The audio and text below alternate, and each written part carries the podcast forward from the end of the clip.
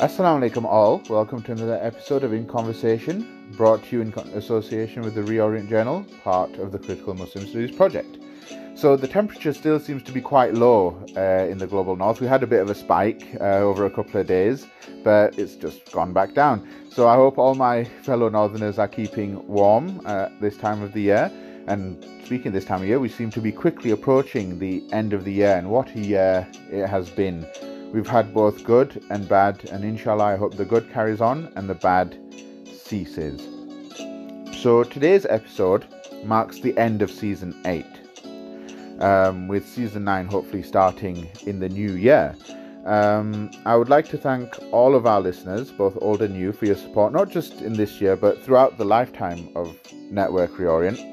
I'd also like to thank our contributors as well as our hosts this season uh, Khan, Aisha Khan, Ismail Patel, and Haroon Bashir.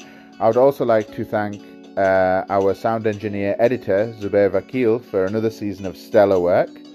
Um, the future for the network looks promising and exciting, and it's to this future now that I want to uh, turn. We're actually currently in the midst of an overhauling of the in conversation segment of the uh, network, and that may mean uh, a few changes around here, um, including a new name for season 9. So, of course, watch out for that, inshallah. Um, we hope that these changes will reflect how far we've come since our early days in 2014. So, we're almost at the uh, cent- uh, centenary, we're almost at the uh, decade, uh, inshallah, centenary if we get there. Um, we're almost at the decade point of um, decade anniversary of the network. So, our episode today actually harks back to the early days of this uh, network as it's a conversation between myself and Professor Salman Sayyid.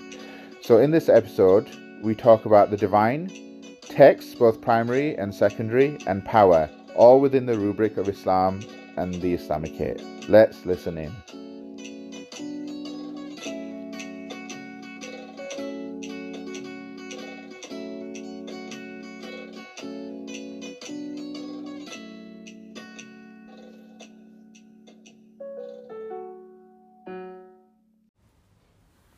Assalamu alaikum all. Uh, welcome to this uh, next episode of In Conversation. Today we have with us Professor Salman Sayyid, and we'll be going through a few interesting points regarding critical Muslim studies and its relationship with various um, aspects of the Islamic Islamicate. So, Professor Sayyid, um, I think my first question is related to those texts that we call the primary texts of Islam. So basically, this is the Quran, this is the Sunnah. Um, I want to ask you, what does critical Muslim studies understand, or how does critical Muslim studies understand um, these primary texts and their role in, I guess, creating Muslimness? This would be the first kind of question I have. I think the question would be really um, what is the relationship between not just the primary text, but what we now retrospectively call Islam and what we think of Muslims. So, in a way, Muslimness is really a kind of looking at the process how Muslims become Muslims, or what is it that what attributes um, make them so. Um, and the question of the primary text is twofold. One, there is as a, you know clarity that the text, the primary text par excellence, is the Quran itself, hmm. and then there's of course a certain amount of uh, disagreement and dispute about what should be included within the next tier, hmm. in a way, um, and that you know that changes over time. That's part of the tradition. But what is the primary text for? So, in a way, one thing the primary text does is, of course, it, con- it, actually constructs the Muslim subject position, as we call it now. Mm. Yeah. And so, what would it, how could one be a Muslim without the Quran? Well, two possibilities if you imagine a world in which all the copies of the Quran were destroyed, you would still have those who memorize the Quran. right? Mm. This is um, not unfair. Um, could you have Islam without the Quran, without knowledge of the Quran? And I think the argument would be that that really becomes virtually impossible to the extent that once the Prophet is no longer present, um, our ability to understand is limited. So if the Quran was to disappear, you would have to then fall back on other elements of this, uh, uh, you know, more strongly on the Sunnah, other practices, etc. So these are kind of very technical questions around the primary text and its relationship. I think the more um, banal, but perhaps more um, more usual way of thinking about it is really in terms of what interpretive bridge lies between the primary texts, and here I'm using the plural rather than that, and conduct and behavior, etc., to determine what constitutes a Muslim. And that, I think, ultimately, when you put it like that, you miss out the part which makes that whole thing um, combination work. It's not the relationship between text, interpretation, and individual. It's actually community and the culture which puts text, interpretation, and individuals in particular relationship to each other so that individuals cannot interpret completely singularly because they depend on a language which is social. Um, and the question boils down to, in recent years, is what is the literal content of the primary text, and in which case those literal content are considered to be beyond interpretation and therefore they must be uh, if they're what is it what is the notion of a text beyond interpretation? And in that sense what they would be doing that you would then have the idea that these textual elements beyond interpretation should construct the essence of Muslim behavior, conduct, and practice, and through that Muslim behavior, conduct, and practice, they build what we would call a Muslim. And a Muslim then should be able to relate that conduct, their Muslim being, or the Muslim becoming, through a non interpretive element, non interpretive um, understandings Mm. which go from the primary text. Um, and I think the matter of dispute is really between those who think a non interpretive literality is possible, and let's call literality what we mean uh, uh, as something that doesn't require interpretation, and those who feel that humans cannot Mm. have access to what is um, non interpretive, or put it more precisely, humans which lack ontological privilege of, let's say, prophethood Mm. or, or similar cannot but respond to interpretation, and therefore literality doesn't have that same significance for them. Mm. So I would kind of want to um, probe that a bit and kind of give an example of one of the groups that you mentioned, the ones who believe that we can have a literality. And one of the things that I've seen in my own discussions um, with people is that they will say things like, oh, we can have this certainty and this literality because God has self-disclosed certain things. So in the Quran, in the you know the forty Hadith Qudsi, in the names of God Himself, that you know I am the strong, I am the first, I am the last, I am truth, being my personal favorite one, um, for various reasons. Um, what would you say to that then? To that defense of the literal position? But there's two elements to it. One is a very simple one that in the Quran, the divine also um, states that they have not, um, there are things which have been hidden, there are things which have not been disclosed. So it is both an argument for making full disclosure, but also an argument for limitation. So, for we do not know all the prophets, we do not know many things. Mm. So there's always that kind of um, uh, lacuna in the possibility of having a complete knowledge. Yeah. So something's just come to my head. There's a ayah. I can't remember the verse chapter. Uh, we have made some ayah clear and some we have hidden. And then obviously, again, those who argue for the literal side will say, "Oh, look here, there's some ayah that are clear." But then I guess the response to that would be, "Well, which ones?" And then we get back into interpretation. But there's another thing, and the other risk is this: that if you say that some ayah are clear, and they're clear because they don't require interpretation, you're actually destroying the integrity of the Quran because then what you're putting together is almost a hierarchy within the Quran itself. Itself, yeah. Um, and, and I think that becomes problematic, partly because it's one of the things that Orientalist scholarship is very, very keen on. So, for example, the split between Medinan And Meccan, verses and the Meccan verses, etc., and seeing one as really universal and others a particular. Um, also, I think it, it, it, it would complicate lots of things because then you really would be saying there's two Qurans rather than one Quran. There's a Quran which is non literal, and then there's a Quran which is open to interpretation. And, and I think that's where the challenge comes into it. And then interpretation would not be a condition of being human, Mm. in which case, you know, it goes back to the thing, the difference between, um, in a kind of theological scheme, would be between Farishta or angels and humans, is precisely that humans can make mistakes, humans have to reflect, all of these things, basically, humans have to cope with interpretations. Other creatures may not need to deal with interpretation, and in which case, that humanity is not. So the interpretive element is a condition of humanity itself.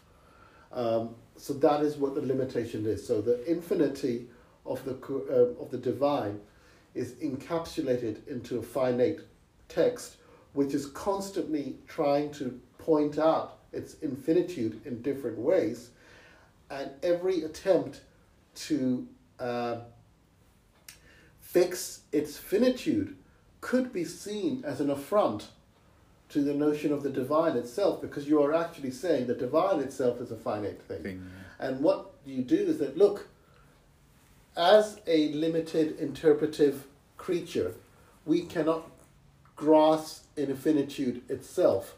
So we make these little concessions, these compromises, but we do them in the knowledge that these are concessions and compromises born of our finitude, born of our uh, limitedness, rather than the nature of the limitedness of the Mm. infinite. Yeah.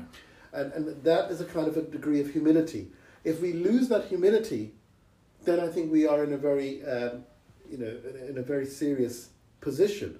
So my argument would be this: that even when we say this um, thing, if you want to inter- maintain the integrity of the of the Quran as as a as a unified text, which is polyphonic, which is, speaks and you know does different things, but is ultimately a unified text. Um, therefore, you can't do that by basically easing interpretation out of everything. Hmm. Hmm. Okay. So I want to kind of shift focus from the primary texts now to the texts that have been built around those primary texts throughout the 1,400 years of Islamic history. And I want to ask what relationship does critical Muslim studies have with these secondary texts that have built up around the primary texts of Islam? Okay, well, critical Muslim studies doesn't take a position, I would argue, in a way that, let's say, many reformists did, which would be simply to say that, you know, we will dispense with the hadith, so we will dispense with this element and simply fix upon um, the primary text of the Quran and everything else is, is up for grabs, kind of thing. I think what I would suggest to you is perhaps what critical Muslim studies would do is move the position away from just the idea of the text or one text to this kind of um, irfan of Muslimness, this kind of focus on, on, on the gnosis of Muslimness. So, what constitutes Muslimness in any particular conjuncture, and how is that relationship mediated or sometimes um, derived from or in conversation with these primary texts, and other times um, those primary texts are seen to be in a greater state of contestation than others. So if you look through that kind of history Mm. of the um, venture of Islam or the Islamicate in the sense that I would say to you the Islamicate really appears uh, with the absence of the Prophet in the sense that that seems to me that we can no longer be as confident as determining what is Islamic without Mm. that kind of uh, ontologically privileged sanctioning. Mm. Now, there may be, for example, among the Jafri who would say, well, that ontology is passed on through the Imams, and there may be other Yeah. ways of doing that, but even then, there is a kind of, there has to be a concession to the primacy of the Prophet in relation to most understandings of what we would consider to be part of that kind of family of uh, family um, element that we would um, uh, you know relate to the master signifier of Islam, the what constitutes its variations and things like that. So I think so. I would want to say that I don't think critical Muslim studies has a position. Uh, determining like a reformist position, which would be to dispense with that, I think its emphasis is slightly different. Um, it's to do with different kinds of engagements, and I think as you know, um, I think there's an attempt to try and find Islamic sources Mm. for certain positions, and my kind of point would be, well, what does that actually mean? And if this is just a politics of citation, that's fine, but having a you know a, uh, a phrase from the Quran as a preamble Mm. may have pedagogic, may have rhetorical, may have persuasive functions, but it doesn't necessarily have carry epistemological weight um, unless you give it epistemological weight. In other words, it's just it doesn't tell you anything more than that, Mm. um, and that's about. So I'm not sure that that's the really issue here. Mm. Okay. Um, I want to kind of, I keep saying this, and kind of change tack to, you mentioned Muslimness as being a, the main kind of category that critical Muslim studies looks at. Now, what would you say to the charge that Muslimness allows a kind of secularity in through the back door, where you're basically separating, well, essentially religion and politics, as it were. What would you say to that charge? Because I wouldn't understand that. I mean, I think the problem with secularity is this that everyone talks about it, um, but it is a category which is parasitic on a particular notion of religion. religion. Mm. And I think that Talal Asad's work is really, really critical in this respect. So people quote him, but they don't actually understand it, that the space of the secular is already determined by the, our haunting by Nasrani uh, theology, Yeah. which describes this, this thing is not, um, this is not religious. I'm not sure. Having said that, clearly there is certain things that we would say that, for example, the way that you comport yourself during prayers is different than when you comport yourself when you're eating. So the issue is this what constitutes all of these things and what are the limits of that? Rather than thinking of the secular as some sort of residual category that humans inhabit, Mm. I'm not sure it's a particularly helpful one, and I'm not sure what is being smuggled in there, um, unless you have this notion of religion Mm. as being something which has a particular domain which is cut off from everything else. Uh, and I'm not clear that that would make sense. So, for example, people like, um, you know, Ghazali or things like Mm. that, when they're talking about medicine and they're thinking about this may be a good way to treat a patient or, you know, whoever they may be, or whatever practices they may be carrying on there. I think it's it's Orientalists and contemporary Muslims of different kinds who'd be very very keen to spot their um, um, secularity there, Mm. but I'm not sure they would necessarily see that as secularity in a way. Mm. So the question is that how do you constitute secularity, um, other than simply a haunted residue of the Nasrani um, theology? Mm. And then uh, obviously, if you get, I think, just to kind of, um, if I'm understanding you correctly, if you get rid of the category of religion, then there can be no secularity. So there's not really anything you're smuggling through the back door. Is Yeah. that what I'm kind of okay? So then obviously it becomes the vacuum, But as we, it we were. talked about this um, Yeah. before, but if you take, for example, um, the, you know, the translation of the um, uh, of deen yeah. into custom or nomos or law, Yeah. then the question of secularity doesn't arise. So if you think that um, deen means not religion, Yeah. it means custom or it means law or sacred law, then those questions don't arise, in the same at way. all, You yeah. know, I mean, They Uh, become nonsensical yeah. even because you're not you don't you're not working within that conceptual framework. framework. So the idea is that there is something called secular, which is it's also about a totalizing framework of uh, of human existence and practice. That basically either we are being religious, everything that's not being religious or uh, political or cultural is it occup- What is the space of the secularity? We swim in the sea of secularity. But that assumes that we do swim in the sea of secularity. Mm. And that's only possible because you say that religion is this thing, or if you don't have that notion, then Mm. I don't think these questions arise. And I think for most Muslims, most of the time, that distinction isn't in practice. They don't sort of say, I am no longer a Muslim, now I'm doing this. Mm. They may say that I am doing something that I wish I wasn't doing, Yeah. which is slightly different. Mm. So if Muslimness is, if being a Muslim is, what is kind of subjectivity is that? Mm. And when do you cease to be a Muslim? And I would say most Muslims, most of the time, would argue they don't cease to be a Muslim. And as long as you're a Muslim, then if you want to do a kind of a etymological thing, you are submitting Mm. to Islam. And if you're submitting to Islam in everything you do, whether you eat or you drink or you sleep or whatever, it's the same sort of thing. But then doesn't that open the door to this kind of category of Muslim atheism, which is a bit No, because again, the category of atheism would, would depend on the idea that I don't. Um, so, what would be the notion of atheism? So, to be a Muslim, it seems to me that you'd have to be recognized by the Ummah mm. as being someone who is a Muslim. Mm. And that criteria would obviously shift in places. But generally, there is a strong element of self ascription that I am a Muslim, Mm. and therefore, to be I am a Muslim, a number of commitments follow from that, um, and some of them may be more minimal than maximal, it, it varies. But to be a Muslim and say that I'm a Muslim who doesn't believe in God seems to be an oxymoron. Mm. Now, at the most, I can imagine people saying I'm Muslim, but I think of, you know, like we said before, I'm a Muslim in my own way, but that's also a problematic term. Yeah.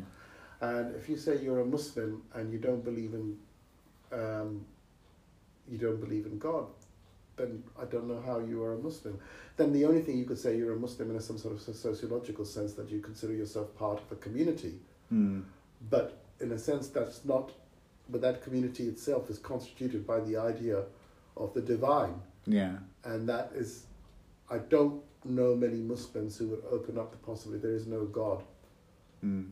uh, or certainly not in, in, in sort of certainly in Orientalist readings of people of Hagarism, they can imagine Muslims who say they don't believe in God, but this is a projection of a certain kind of secularism, etc.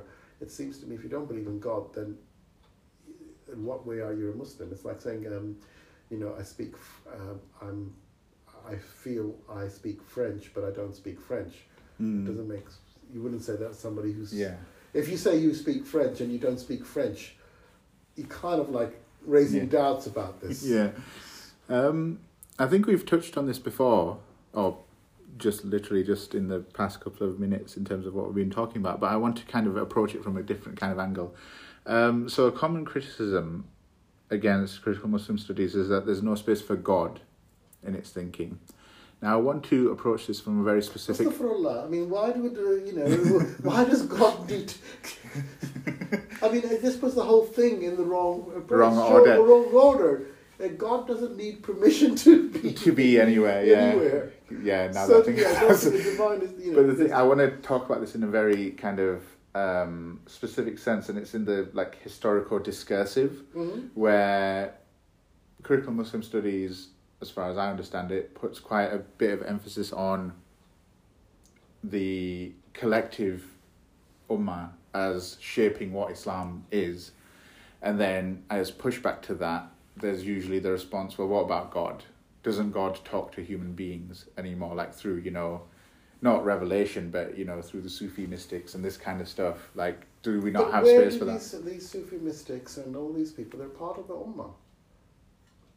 Yeah. So, so if they're part of the Ummah and they are transmitting, or they think they are transmitting these interpretations, etc., they are influencing the Ummah, and those influences are shaping everything. So they're basically. I, I So it's just the same thing. it's yeah. the same thing. So the idea that we need God as uh, you know separate from the ummah, it seems to me is slightly presumptuous uh, because Yeah. in a way that you know the how we understand the divine is through our communities of interpretation and association and disassociation Mm.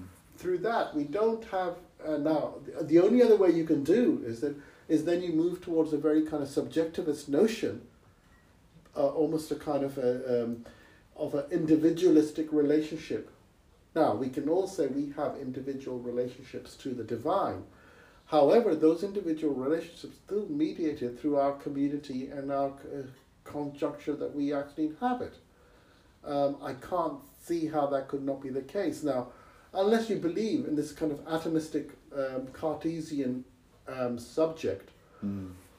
who has no connections with any communal or social relationship. Um, and in which case, I would wonder what language they speak to when they try and pray to God. I mean, in the sense that, you know, even in that level, it's not kind of clear. So I don't see this thing that what about God kind of thing. What they're trying to say is that what if my interpretation of the divine disagrees with the uh, ummatic interpretation of divine? And I said, well, what if it does? What do you want? Mm. You know, it depends what it is. I mean, you may be able to convince the Ummah, and the Ummah may change its mind on this as a collective kind of body, or you may find that the Ummah says, you know what, you are crackers, and which leave us alone and let us get on with our lives. Right. And there's something in between all of those possibilities. And all of those possibilities have existed in time. Right. So I know we had a chat about this earlier, but this has neatly brought us to the issue of power Mm. And interpretation.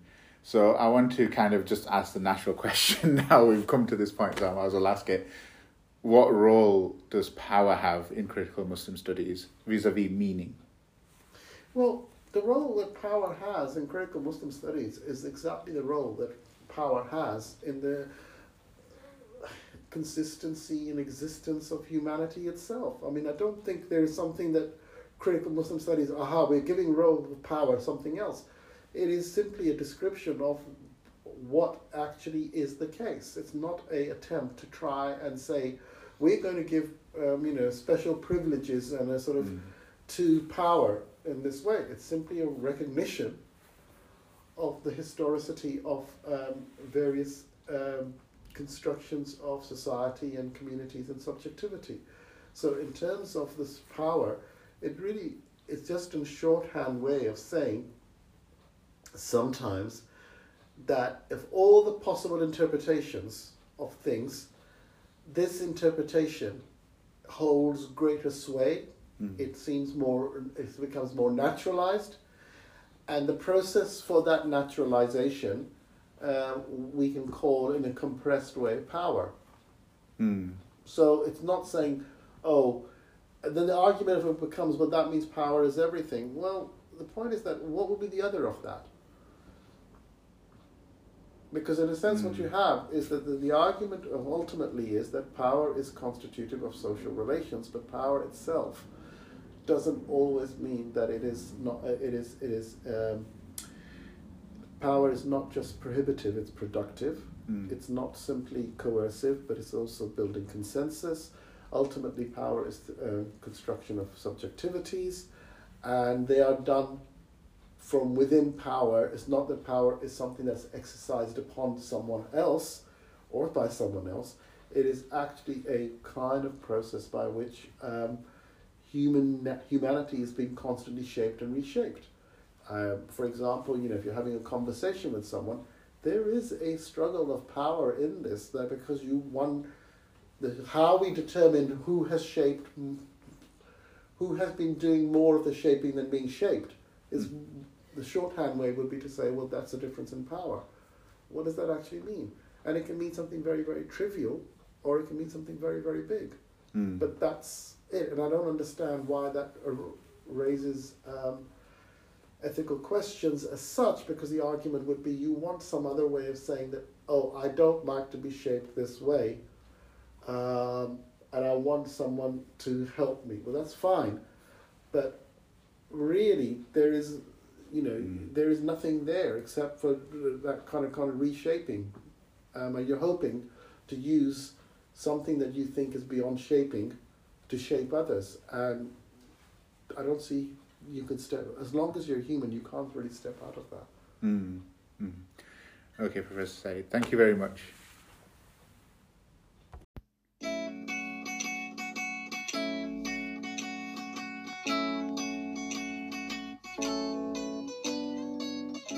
This is an episode of In Conversation brought to you by Network Reorient, the podcast wing of the Critical Muslim Studies Project. Your host has been Hiz Amir, and the episode has been sound engineered by Zubair Vakil. Thank you for tuning in. Have a listen to our other episodes and please leave a like and a rating.